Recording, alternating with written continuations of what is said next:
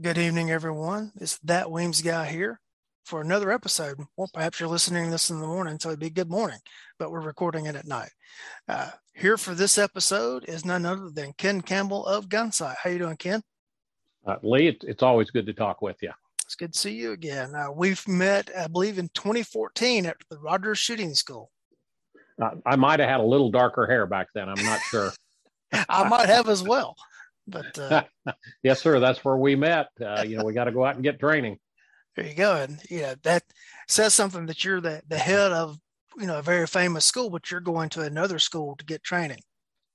Oh, I'll tell you what. It's uh, the the day I stop training is the day they'll be putting me in the ground. Um, in the last three, people will tell me, "Hey, Ken, you, you work at Gunsight. You must shoot all the time." Well, you know, I, I don't get to. Um, I, I, I, go down, I go down range to try to help with the classes a little bit. That's not my role, but in the last three years, I've been to uh, uh, Tom Givens, I've been to uh, Gabe uh, White, I've been to uh, uh, Dave Spaulding.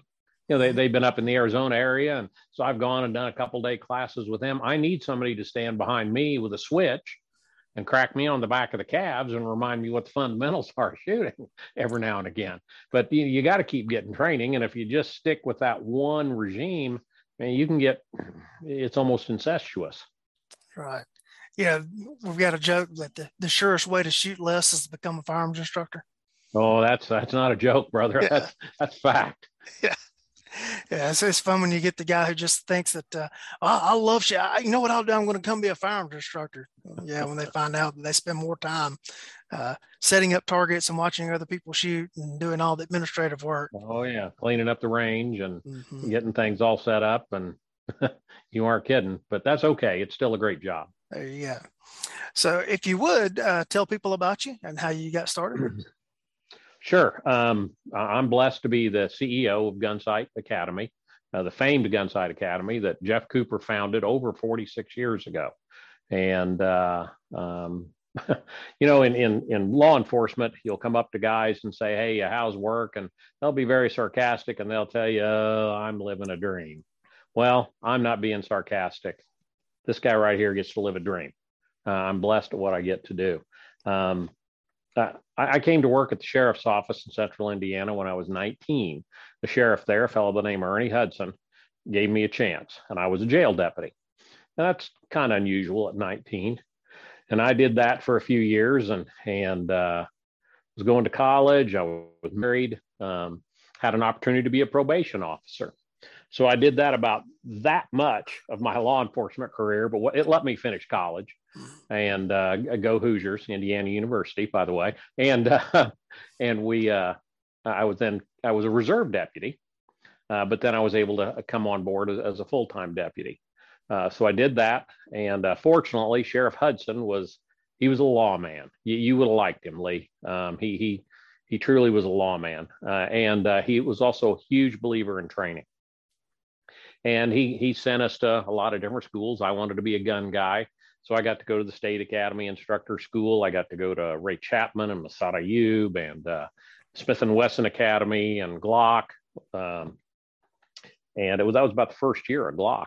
And uh, then I, I, got to go to Gunsight, and that was 1990. So um, I went there and did 250 and uh, did fairly well. And again, the sheriff was a good guy. I think my phone's starting to sag here. Let me try to lift this back up here. Hey, this this is a new uh, mount here, so we're we're kind of test running it here. So anyway, I went to Gunsight, did did fairly well, and the sheriff wanted to come to Gunsight. So um, I got to skip. Yeah, this thing's just sinking fast here. Let me let me tighten tighten this thing up here, see if I can get it to stay better. Sorry about that. That's all right. So he, uh,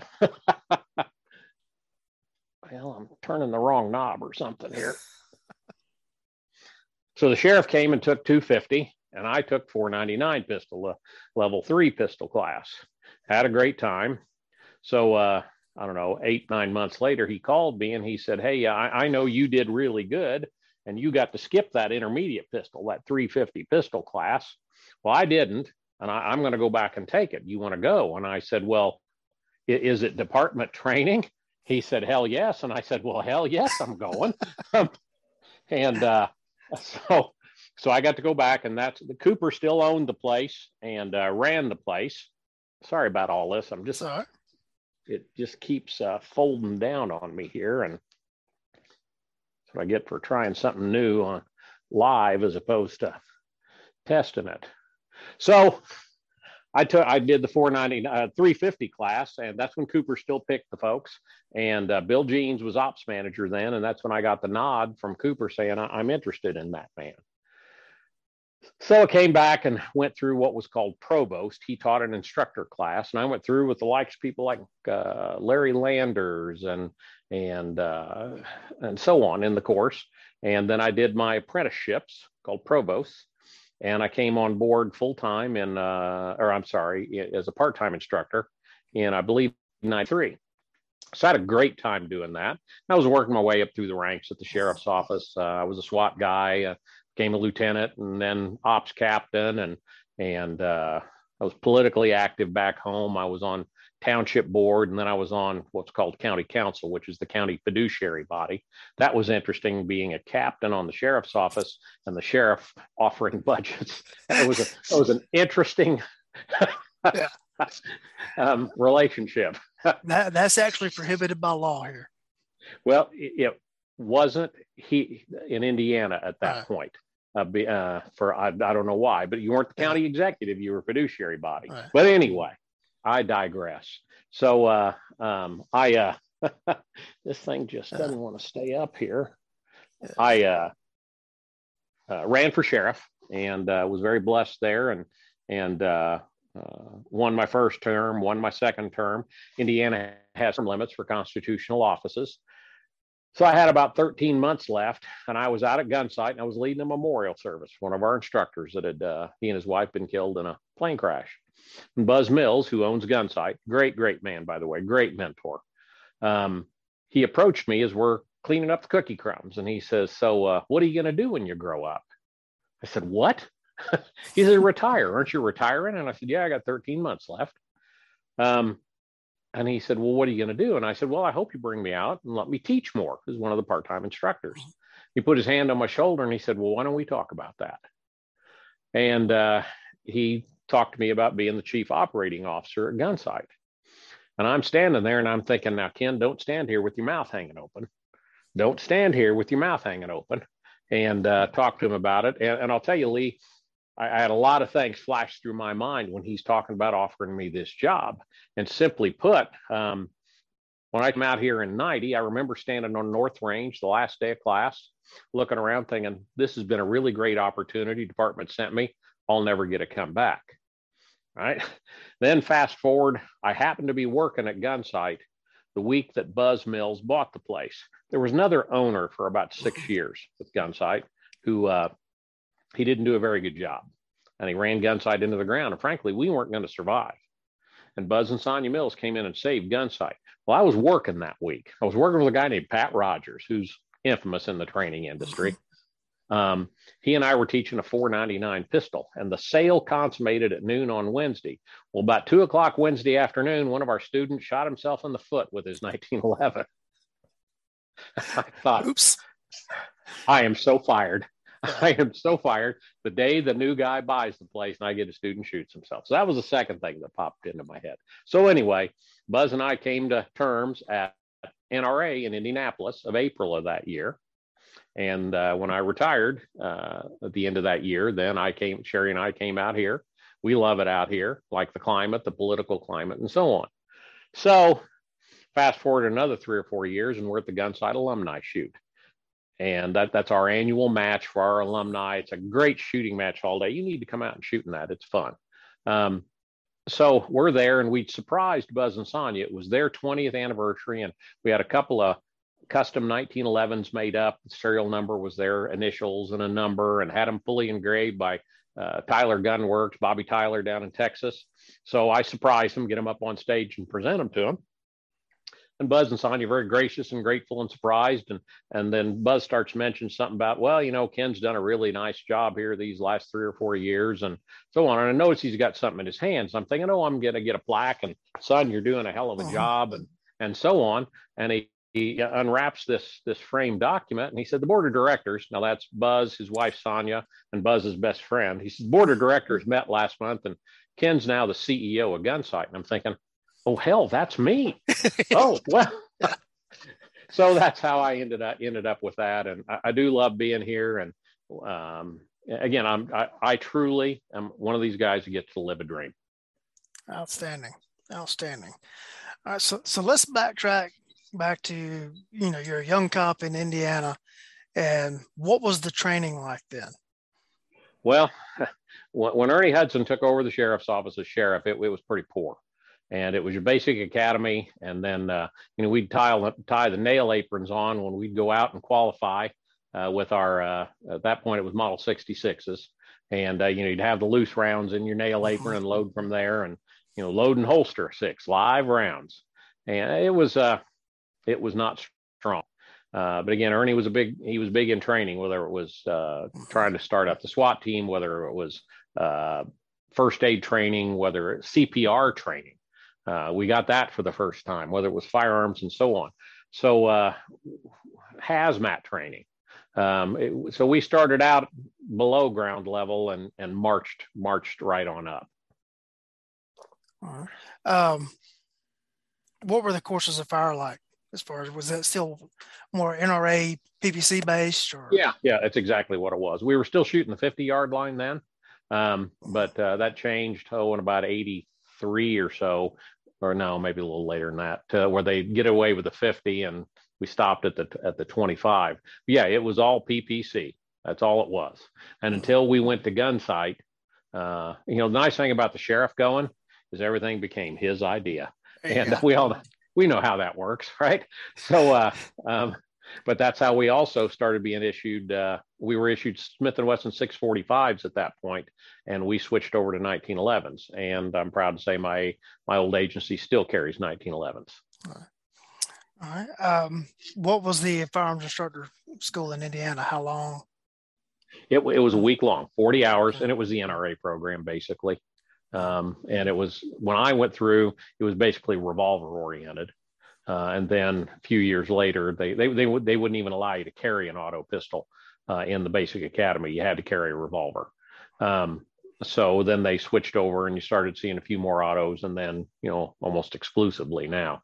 So and I, I got that was one of the things I got to do on the job was I got to go help be an adjunct person at the state academy and and help with the firearms program with the basic students.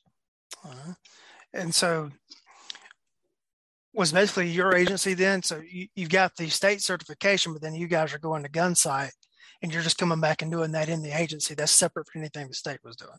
That's correct. Then also with uh, with Sheriff Hudson, he was big again in training. So we started bringing in whether it was Gunsight for offsite courses, Bill Jeans with Morgan, uh, Louis Awerbuck came for gosh, I don't know how many years Louis came. Pat Rogers came, uh, Colt came, David Scott Donelan with tactical tracking classes.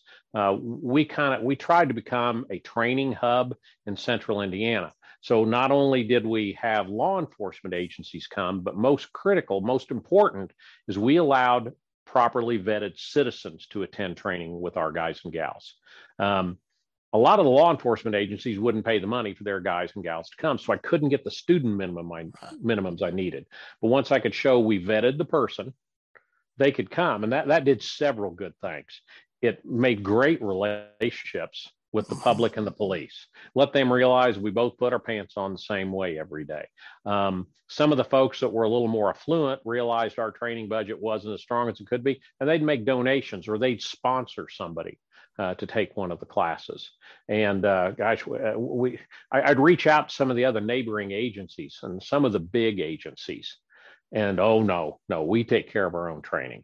Yeah. Well, you know, sometimes it's good to hear what they're doing on the West Coast and the East Coast and in Nebraska and what they're seeing, and that's what these itinerant trainers bring to you, as opposed to only what agency A or agency B sees. That's it's it's incestuous training.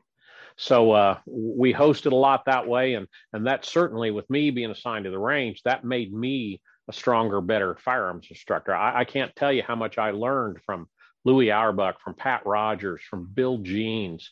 Uh, you know, so, um, two two of those three have passed away. That, that's like the uh, losing a great library, and Bill Jeans is retired. So you know, I, I, was very blessed to be able to work with those guys and and learn from them, and and I hope I, I I've retained that much of what they've forgotten. Yeah, we, we did a very similar thing at our sheriff's office. Uh, I, I started hosting classes in 2014, and yeah, I would take one of the slots and I would put one of our other instructors in the other host slot. You know, because typically we get two for hosting sure. the class. Yep. And you know, we were allowing private citizens to come because that's what took to fill the classes. Yes, and sir. That, that, and then it grew as as you know started developing our firearms instructor group. Uh, one of the other guys kind of took the lead on hosting some courses and we would alternate. I would host one and he would host one, but we would both do the thing where we would take the other slot and give it to another instructor. Right. And so that way we were able to expand our instructor cadre's base of knowledge. And then sometimes when we were bringing, uh, so Tom Givens has been here a number of times. Well, all of the instructors had gone through the classes, so we started putting in line level people as kind of a reward uh, sure. for good work, putting them in the classes and spreading that knowledge all throughout the agency. And you know, it's just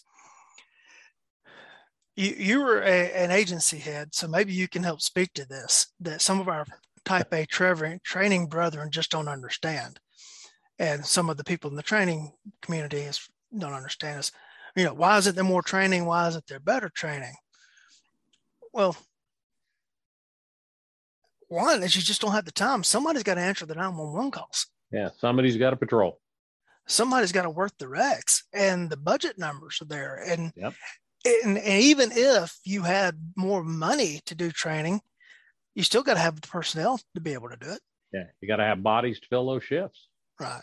No, I, I understand. You just got to do the best you can with what you've got and try to maximize that as much as you can. And I know that sounds like a uh, I never was a politician. I was an elected official, by the way. Right. That sounds like a, a, political answer, but that's right. what you've got. The real world is, right. you know, some somebody's got to be out there patrolling, right. and uh, either you got the bodies or you don't. Right. Yeah, our patrol division is 32 deputies. We're like 55 sworn, and we have four high schools in the county that have football teams. Well, if all yeah. four of them are home on Friday night, yeah, and you've got to have four or five deputies at each ball game, yep, and then you've got to have the shift man. Yep. And guess what? There's not a. Oh yeah, and I don't know about you. I, I several of my deputies were coaches, basketball, mm-hmm. football, and so on. Yeah. So they're there, and, that's that's well worth the time investment. Right. Having that that police oh, yeah. officer coaching those those uh, uh, great uh, young men and women, but they, they lost a couple more people too. And you know, I mm-hmm. was never shy on coming out and working. Uh, I I I never drove an unmarked car. I always wore a uniform, always wore body armor. But so because every Marine's a rifleman, well, every deputy's a deputy, and so I'd come out too. But still, there's only so much you can do with the resources you've got available to you. Right. We have 15 deputies that are tied up directing traffic every time school lets in and school lets out. and so yeah. we have to schedule in services. I, have got a bunch of range work coming up where my class starts at nine and it's over by one, so that the deputies that have to be at a two o'clock elementary school that lets out can leave the range in time to be at their school crossing. Yep. Yeah, because I understand they, they, can't get there till nine because they had to direct traffic in the mornings, sure. and then they got to leave by one so they can get there. And that, right. that's just the kind of stuff that uh, people don't see and don't want to see. It's all the it's all the chiefs or the sheriff's fault that we don't have more Right. Yeah, and and so, sometimes it is. Yeah. Uh, oh yeah. sometimes it is. You get the yeah. ones that carry a briefcase as opposed to a uh, as opposed to a pistol or a carbine right. or a shotgun. But sometimes right. it's just simple economics and logistics. Right. And you know you got to get the funding. The taxpayers have to pay oh, for yeah. it. Yep. And you know, there's creative ways as we've already discussed to get around it, but it's hard if you got an agency of any size. I'll tell you when uh, my my first budget cycle or second budget cycle as sheriff, and I was a recession era sheriff. I'd been on the county council, so I'd sat with most of the people on that board, and uh, they're trying to cut here and cut there, and and I was always very conservative, and I, I didn't overspend my lines, and Mhm. I stayed within them, and so on. And they were cutting my ammunition line. And, and I looked at the county attorney and I said, Would you kind and that's not a prosecutor, that's their Right. legal representative. Right. Would you kindly explain to them what the retainer fee, just the retainer fee, will be on the next shooting? Now, Sheriff, you know I don't work for you. I work for them. I said, That is exactly why I'm asking you to tell them that. But their response was, Well, Sheriff, we know you'll find that money someplace else.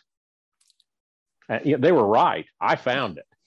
But I could have also used that money for DARE, or I could have Yeah. used that other money I found for car repairs or, you know, anything along in there. But, you know, you just got to, just got to Yeah. work your tail off and, and get it done for your guys and gals. Because if it comes down to using that firearm, um, my era, it's got to be Mickey Mantle, Hank Aaron. Pete Rose. It's got to be those guys stepping up to the plate when it comes to that. Otherwise, and quoting my old friend Louis Awerbuck, every one of those shots that misses goes into the busload of nuns and orphans that's driving behind. Yep. You can't have that. Yep. And again, there's all sorts of priorities. As you mentioned, if you take money from one place, that's money gone from another. I think I've told in a previous episode, but I'll rehash it here. Uh, it took me three budget cycles to fully equip patrol rifles for everybody. Yeah. I, I bought the, the rifles themselves in one budget cycle, bought Aimpoints in another, and then we took seized funds to buy slings and flashlights and extra magazines for those rifles. Uh, we we ended up with uh, DRMO guns. Mhm. Uh, we got 1911s, and uh, what I did is I had our armor go through them and do what he could, and then I sent him up to uh, one of our local gunsmiths, and he milled the slides. And I hated doing that to these GI guns, right? I mean, the Springfields and Remington Rands and all that, but uh, and they, they belong to the U.S. government. At any point, they can come they could come back and say we want these back. So I had them milled and I put uh, Novak sights on them. I turned them into real decent guns, and they were. I mean, I didn't have to change the barrels or anything, and that's how I got uh, like my reserve deputies. I could issue them firearms for the first time. We were able to get M16A1s through DRMO. Uh, I neutered them. We, we didn't need select fire on patrol. So the armor neutered those, so they're semi-auto. So that's how I got more guns out on patrol. Supervisors had M14s. So, uh, but again, we just had to be creative in how we did it, whether it's budget cycles or finding grants or government programs or, or whatever there was, and that's how we got it done. Excellent. Uh, you mentioned the Smith and Wesson Academy. Could you discuss Yeah. it? Sure, I, I got uh, got to go two or three times or four. Um, I got to go for revolver armor school. That was two weeks long. It was an old gent by the name of John Contra that ran the program there in Springfield. And man, the end of that first week, your fingers hurt because you truly learned to work on guns. You were fitting and filing and so on. You'd take that gun, do whatever piece you were up to him, and he'd look at it, shake his head, point, point for you to go back to your chair. And uh, so that was a two week school. That was a great time. That was in the early 80s. And then um, I did a refresher or two. And then when we went to auto pistols, uh, I got to go to the auto pistol instructor school. Uh, John, at that point, had passed away. Um, with all due respect to the folks that ran it then, it wasn't the same without John. Um, he was just one of those guys who'd been there forever and knew it all inside out. And then I got to go to the Smith and Wesson Auto Pistol Instructor School, and uh, that was my first real training, actual training, just involving an auto pistol, and and that was that was in uh, St. Louis, uh, a traveling school they did, and that was a great school, and I, I really learned more about a traditional double action semi-automatic pistol at that point. Uh, and that's why my first introduction to Glocks. Also, that was the first year Glocks were out. And uh, there were two guys there in class that had them. We called them, of course, the Glock heads and uh, we got to shoot those and thought eh, i'm going to again all due respect to my friends with glocks i'll keep my smith and wesson at that point so um, so um, anyway but i of course i, I like 45 better than than i do the nine just that's just my person you know you may like coke i may like pepsi so right. You know, it's funny you mentioned the the armor schools. So the revolver school was two weeks long, correct? it was it's not anymore i think it's a week long now All right. Uh, I went through the armorer school for the third gen Smiths in long about 2005, 2006. And the tuition then was, I want to say $450. and then you had to buy like a hundred and fifty dollar toolkit, yeah. and it was a three day class. And then yeah, to just... to contrast that, we were looking at making a change in our firearms, and I went to a Glock armor school to learn more about the Glock and during the process. And it was a one day school yeah, you put all those parts in a bag and kind of shake it up, and it turns into a Glock. yeah. So one day school, uh, the tuition was 150 bucks, and they gave you the tool because it yeah. was like a punch. One, yeah, one. Yeah, we we host Glock out here for the the armor school yeah. and the advanced armor school, and uh, it, it, it hadn't changed any. And yeah, uh, we, you know, we're great. We're great partners. And Chris, uh, Chris uh, Edwards, who's been with he's been with Glock forever. Mm-hmm. He used to be a deputy down in Louisville. Mm-hmm. Um, uh, he, he's the head of that program. I think he's the third senior employee at Glock now. There's Gaston Glock, their HR person, and then Chris Edwards. Yeah. Well, anyway, Chris comes out when he can because he, yeah. he's a multiple Gunsight grad, and actually he's mm-hmm. part of our adjunct faculty. He's one of our one of our instructors. So uh, part-time guys, but we love having the Glock folks come out. But it sure had he he he was going through. His daughter was taking a class one yep. time, and he said, "Hey, if you guys bring your Glocks in, you know, I'll go through them while I'm you know I'm just here." hanging out. And as much as I tease about Glocks, mm-hmm. if my wife could be hearing us, she'd say, "How tell them how many you own." Well, I'm not going to admit it publicly, but anyway, I take my wife's Glock 19 in to have him look it over, and he comes to me and he he says, "Can I keep these?" And he's got a handful of parts. I said, "What's wrong?" He goes, "Oh, nothing." This is that is one of the earliest Gen One Glocks I've seen in a long time, and I want to keep these parts to use as examples in armor school, I put all new parts in the gun. I said, well, sure, sure, Chris, whatever you want to do. So anyway, it, it's good times. Yeah, he, he is such a good guy. I've had the pleasure of doing his LEOSA qualification numerous times. oh, he, yeah, he lived, yeah, lived down in Atlanta area. Yeah, of course, he was in that class at Rogers as well. Oh yeah, yeah, he was. I'd forgotten that. Yeah, just a yeah. great guy. Yeah. Um, you know, it's, it's funny. I think that little tidbit has a lot to do with why Glock became so predominant in the market because all right, if I'm having to maintain the Smith and Wessons, you know, if you have to exchange an extractor, well, that's got to be a hand fit extractor. Yep. Hand fit to that gun. Yep, sure does. And, you know, we had a problem where somebody put parts in the wrong bins. and they all look alike, like springs, and they yeah. put the springs in the wrong bins. And so we thought we had a bunch of uh, bad parts at one point in time. And finally, somebody figured out, hey, wait a minute, I think this yeah. goes in, in that. And we solved yeah. a lot of our problems there. Um, but, you know, agencies running a Glock, anybody can fix a Glock. Jeff Jeff Cooper called it a duffer's gun. Mm-hmm. They, they work, they run. They're to me, they're like a Timex watch you know, they they'll just run it, you know, and go out and bury it in the range. He'll come back a year from now, hose it off, reload it, put a little lube on it. It's going to keep on running. It to me, it doesn't have the character and soul of a well-worn 1911, but it's something, you know, a lot of cops don't maintain their equipment, their guns. And that's what sometimes that's what they need. They need a Timex watch, not a Rolex.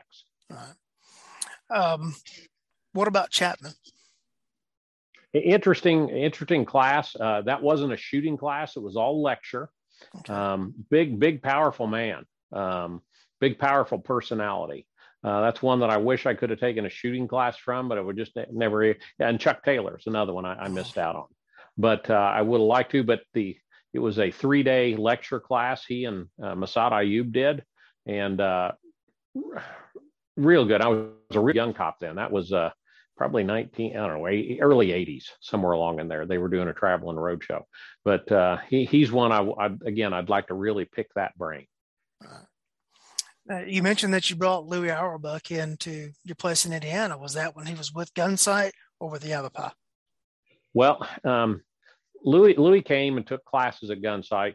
Um, Cooper liked him and hired him, and then he had to go back to South Africa. And then Cooper was able to get him back here as his sponsor, and Louis became a, a citizen. And he was an he was uh, a staff member and then ops manager for a while, and then he left and started his own company, Yavapai Firearms Academy. Um, that, but he still came back periodically and taught at Gunsight. I met him at Gunsight. Uh, actually, Sheriff Hudson met him there as well. and uh, he had him come to the sheriff's office and start doing classes. And I was assigned to the range, and that's how I got. I've actually got instructor certification number two from Yavapai Firearms Academy. Um, he, Louis and I taught more classes together than I can count, whether it was here at Gunsight or whether it was back home at the sheriff's office or I worked for him some around the country. Um, as a matter of fact, Lee, my dog's named after him. Um, Louis liked Louis liked dogs more than he did people, and I'm okay right. with that. Right. And Louis passed away about the same time we got this golden doodle puppy, and uh, we checked with with Lee, his his spouse, and said, "Would you mind?" And she says he would love that. He'd always said he wanted to come back as a dog and live in some nice person's house. So uh, yeah. Louis Louis lives on. He's kind of got the same hair. It's got that hair. It kind of goes wild. So, well, you mentioned Indiana. One of one of my degrees is from the University of Georgia, which you know won the big championship this week. Yep. The last time they did it, you know, 41 years ago, Vince Dooley was the head coach and Erk Russell was the defensive coordinator. Well, Erk Russell left the next year and took over at Georgia Southern, which is a smaller university here in Georgia. And he ended up winning multiple national championships with them at the, the field championship division level or the what used to be one double A. And he he later wrote a book. And in that book, he said it used to bother him that when he was at Georgia, that people named their sons Vince and their dogs Erk. And then he moved to South Georgia and finally realized that people think more of their dogs than they do their children. yeah, there's there's a lot of truth to that. Yep. That's yeah. good stuff. Yeah, the the old veterinary joke is, you know, tell someone that their dog has a condition and that it might be hereditary, and they say, "Well, I don't have that, neither does my husband." I'm going to steal that one from you, brother. Uh, that's good. Uh, um, any good Louis Awerbuck stories other than the dog you'd like to share? You know, I'll tell you what. Um, he could diagnose shooter problems better than anybody I ever had the pleasure of working with. And and uh, Jeff Cooper thought uh, he and Pat Rogers were two of the top five in the world with instructors. But I'm standing on the range one day, and one of the students comes up to Louis and and he says, "I want this real high speed, low drag, you know, one of those kind of classes." And Louis takes his sunglasses off, and he took the camel out of his mouth, and he said, "Just what exactly is a uh, high speed gunfight, slick.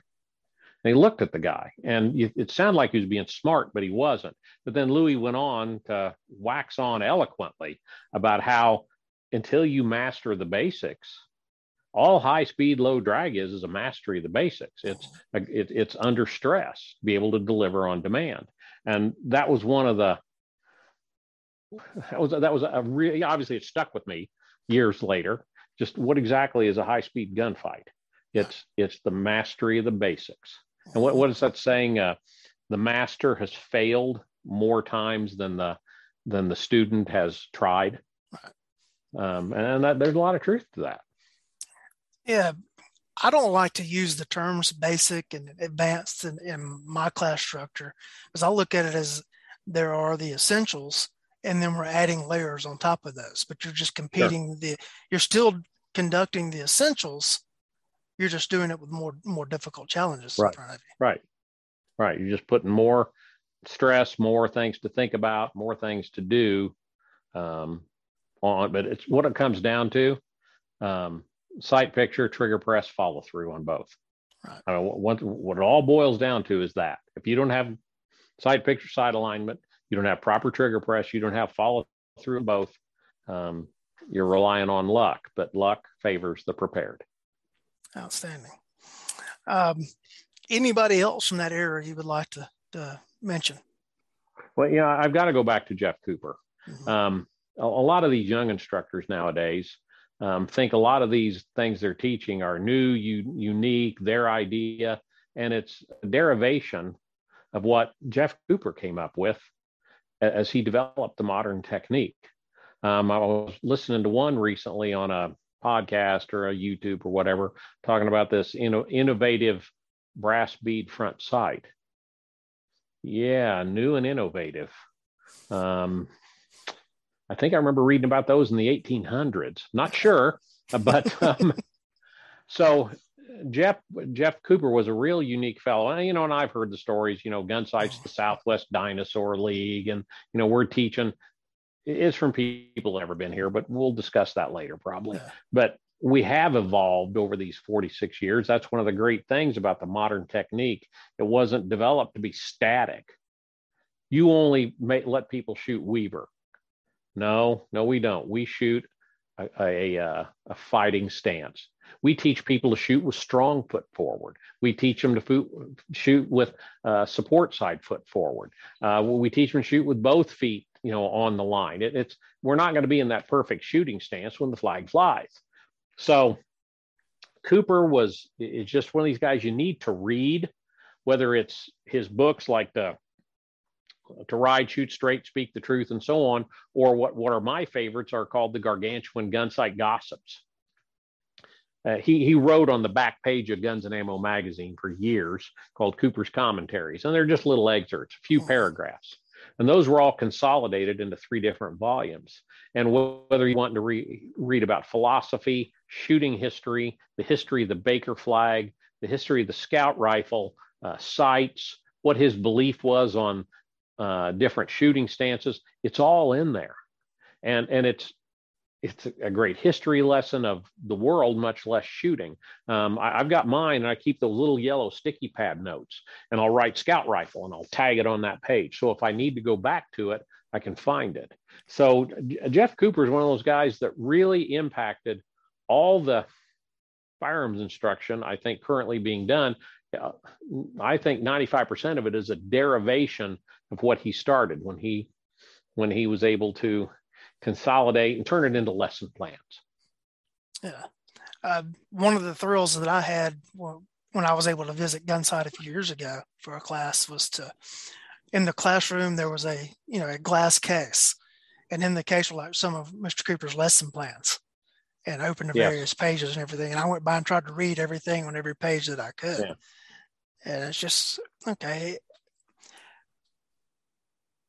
everything that we're doing in modern training evolves from that. It does. It truly does. You know, something neat we're doing. One of our students, we call him Gunsight Family. One of our family members, he had two sons in one of our youth classes this summer.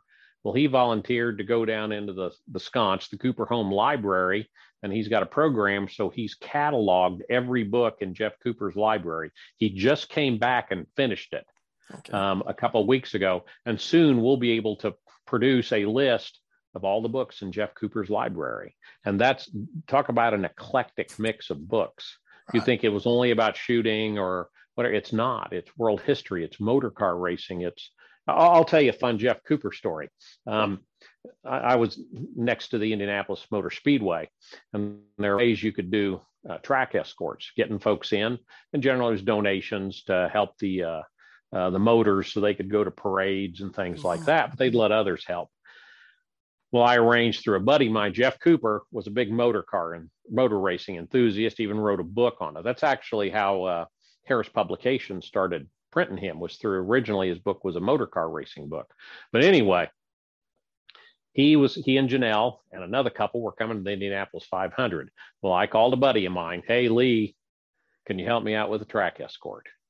And I'd let them know, and uh, you just blow right through all the checkpoints, you know, because you're coming in under escort. So I can get you in, I can't get you out.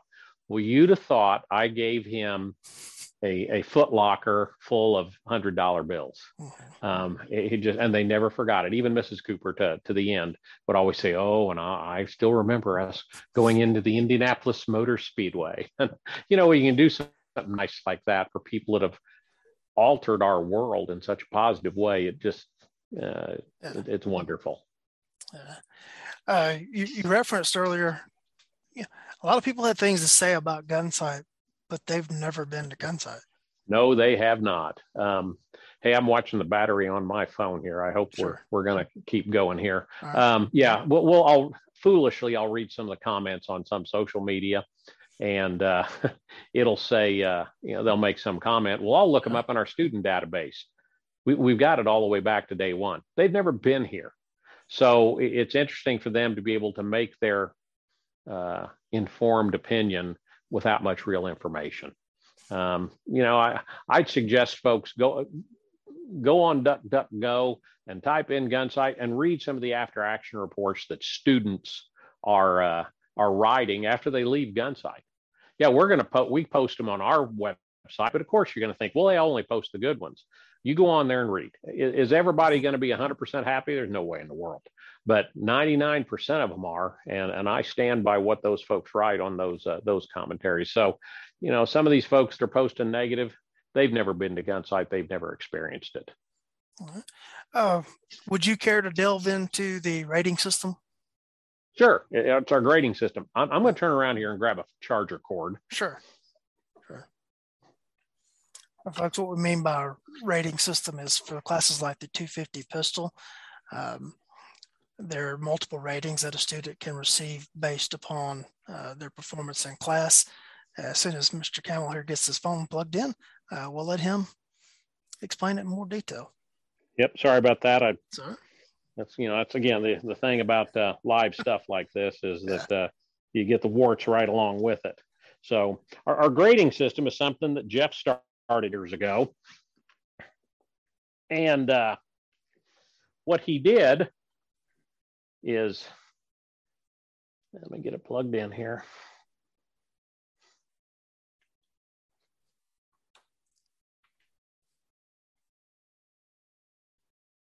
Okay, we're back in business. What he did was um, he needed to grade classes, and he didn't want to give a, a, a numerical percentage. He called it a certificate of completion, a marksman, a marksman one, and an expert rating.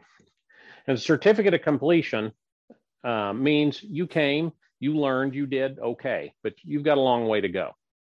A marksman means you came and you did a pretty good job. And a marksman level lets you go to the next level, of course. Um, a marksman one means you came with a skill set, you got better at your skill set. And an expert, it's called the golden E. The expert rating is not common, and it means you came at a very high level, you excelled throughout, and, and you get this, this expert rating. Now, old and, and our grading is done subjectively. It's not based on your score punching holes in paper. Um, some of our competitive shooters come and they'll do real well when the target turns and they punch holes in the target. We're a gunfighting school. Mm-hmm. We're here to teach you how to fight with a weapon system. We've got live fire shoot houses. We got live fire outdoor simulators. Um, and that's what it's based upon. So when you go through those live fire simulators, that's really where the grade's made. Those instructors are watching you, working with you, seeing what you do, how you respond to it. Do you make use of concealment and cover? Do you get hits? Do you shoot good guy targets? Do you listen and learn so you don't make the same mistakes the next day? And your grade is really made in those simulators. The paper score is might be a little way to bump you a little bit, but if you screw up in the simulators, you're not going to get that that expert or or maybe not even an M1.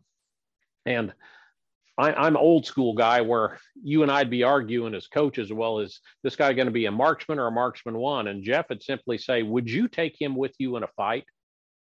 Well, yes, sir, I would. Well, then he's a marksman one. And, and we've done that on the job. You know, certain guys that uh-huh. you're happy to take in with you on a fight, and there's a few others you're thinking, buddy, why don't you watch watch the doors outside?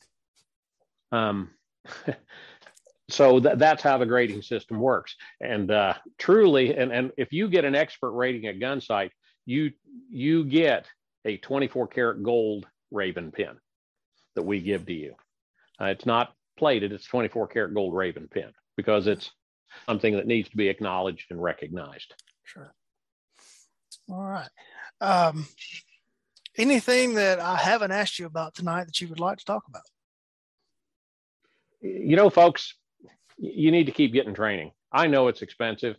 And when I was a young deputy, married, two kids, a dog, um, you know, working part-time jobs, I, I, did everything I needed to, whether it was saving deposit on pop bottles, working some more extra jobs. I'd negotiate with my boss. Okay, look, if if I can come up with a way to pay the tuition, will you uh, give me department ammo and not make me take vacation time? um, I, I, do everything I could so I could keep getting that training. I can't rely on the agency to send me to training. Um, and, and uh, then the other part of that is if you come back and you don't share it, shame on you. Share that training. You know, you may not be the department instructor, but you got partners you work with, and they, may be the ones who are saving your bacon on this call. So share that knowledge with them so that you two are on that that or the your squad, whatever it happens to be, you're all on the same page. But guys and gals, keep getting training, especially in today's age. Um, I, I, hate to sound like the old cops when I came on the job, you know, right after Miranda. Oh, I don't know how you're ever going to do the job. Well, improvise, adapt, overcome. We do, and so I don't want to sound like that, but you know, we didn't. The, the young cops today are facing something that we didn't face when we came on the job with some of the public attitude. Now, remember the the people that are complaining all the time are the ones who get the publicity. There's a ton of great Americans out there that are very much on law enforcement side. They just don't get the publicity. There's a ton of those, but all these cameras and all these other things going on, it's changed a bit. And I guess it was good for me to transition into my next phase of life. There you go. You know, I'm not in the position anymore where I, where I deal with this type of thing, but you know, anytime there was some big mass or big high profile protest around the country involving law enforcement, I could just go ahead and start setting it up that the citizens that would come forward that would want to start providing meals for our staff. Yeah, we'd have to start scheduling that because there were people that would come and make a point of saying, "That's those folks that are against you. You know, they're they're not everybody. They're not yeah, everybody. There's still not. folks out here that know what you're doing." I'll tell you when I when I was a baby policeman, still an FTO, um, I was riding along with an old captain, and we were going. how much this impressed my brain. We were driving eastbound on Noble Street, approaching Indianapolis Avenue, and we passed. It's about two, three o'clock in the morning, and we passed this vagrant-looking guy, probably drunk, and the and the captain made some disparaging remark about him. We got up to the stop sign, and he stopped, sat there a minute. He looked over at me. He goes, "Don't don't ever do that." I'm thinking, what did I do? he said, don't don't ever make an assumption like I just did. That that may be the nicest guy in the world right there. Yeah. I made an assumption based on his appearance and time of day and so on. He goes, you know, it's easy for the for the jackasses of the world to get in your brain and you think and think and prejudice. You think everybody's like that. Mm-hmm. The vast vast majority of people we deal with are good people and they are happy to see us, right. even in the worst moment in their lives but we don't hear from them and we don't remember them. So that's what you got to remember, young policeman. And obviously I did. And I hope I was able to share that same thing with the many, many young deputies and police officers that I got to work with in my career. There you go. Um, I thought of another question all of a sudden. Yes, sir. Uh, tell everybody about the off-campus training that Gunsight offers. Oh yeah, have you you know if you've got a range that mm-hmm. will let us work from the holster, have restrooms, have some classroom facilities, uh, restaurants not far away, um, maybe some steel targets. That's not a deal breaker. You know, Gunsight will come to you. We send mobile training teams to you, and we try to work out a deal with the local range, whether we pay a the student pays a per person range fee, or just like you mentioned earlier, get a couple of free seats. Now, what that gun club or what that department does with that those free seats is up to them. They may want to give it to their officers. They may want, if it's a gun club, they may want to raffle it off, use it as a money maker, and so on. And most of our offsite training are three days, and we send gunsight instructors to you to do those classes. We we do them now in Lebanon, Indiana. We do them in Colorado, uh, uh, South Carolina, um, Nashville. May, Nashville, Tennessee. Uh, that's a, that's another venue I'll talk separately about. Uh, but we're always looking for venues. We do private events at, at private ranges too. We can do that. All you have to do is contact us. Uh, in in this case, you can contact me, Ken at gunsight.com. But I'm going to refer you to our training director, Lew Gosnell, Lew L E W at gunsight.com, and you can set that up, and we will work out the price and and so on. Now, Nashville, Tennessee, Royal Range what a great location we've got there. We actually do the five day 250 pistol class there because they've got an indoor shoot house. It's simunitions, but that doesn't matter. It's still it's a live fire shoot house. So in, at Gunsight, you get two indoor simulators and two outdoor simulators. At Royal Range, you get four indoor. Well, with some folks, the indoor simulators are more realistic for their world than than outdoors are. Mm-hmm. So we have gunsight instructors. We got a few that live in that area. We kiddingly call them the the Tennessee Mafia. Um, but we've got some great instructors live in that area, or we bring them in from other places, and, and they teach at Royal Range. So uh, we try to come to your neighborhood as best we can. Um, we certainly want you to come here to Arizona. Gosh, come experience the desert in northern Arizona. Um, when you go to the off sites, depending on where it is, it may be like the county fair, Royal Range, maybe like the state fair. We'll come on out to Disneyland and uh, see see what we can do. It you know we're we're 3,200 plus acres. We've got 27 ranges. We've got multiple indoor and outdoor simulators. We can shoot from contact out to 2,400 yards. Um, we we teach everybody from a little old lady who's a door greeter at Walmart to the CIA to various special operations command folks.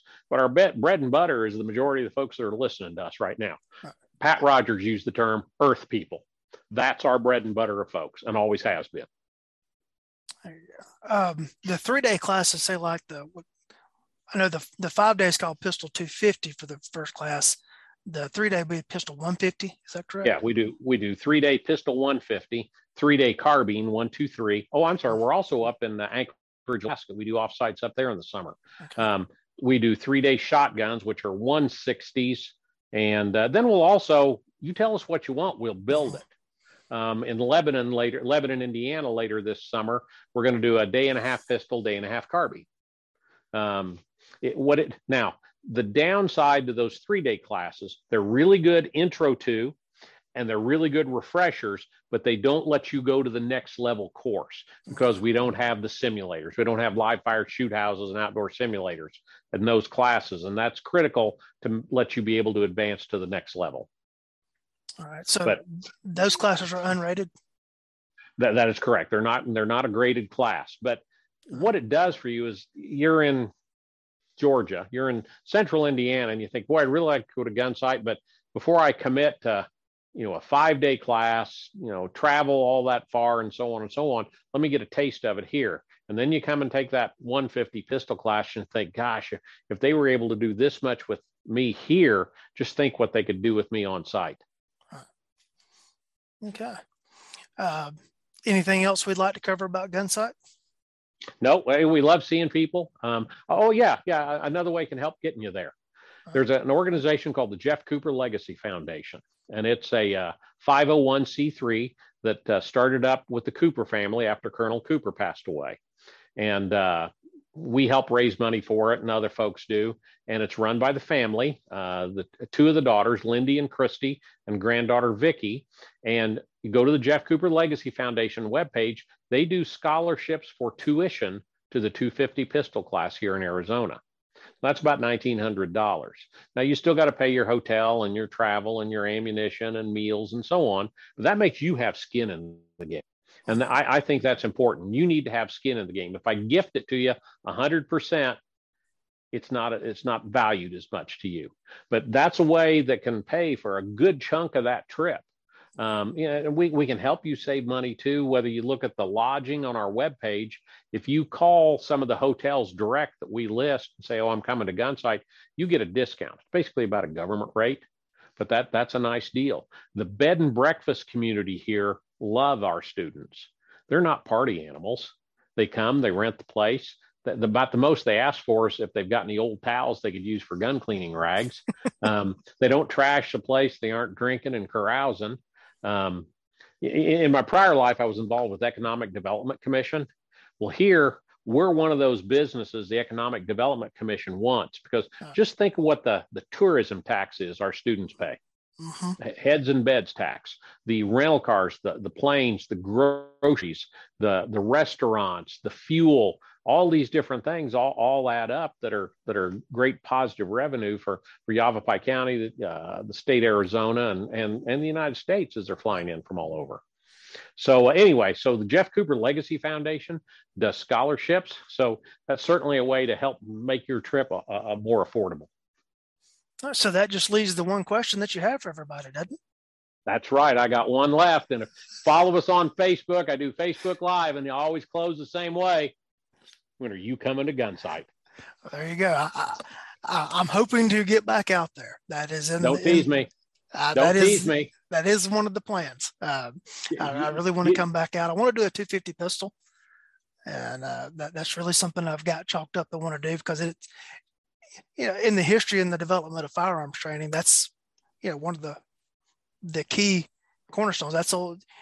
I, I call it, it Old is. Testament, but I don't want to do that. You know, I, I guess that's uh, it's chapter one. I guess would be the, be the way to put that. I'll go with that. And you come back out, your glass won't be clear like it is now. It can be it can be brown like it is with me, and it's on me, my friend. Well, I appreciate that, but I can't hold my ice cream, so I don't know if I can handle the, the brown water.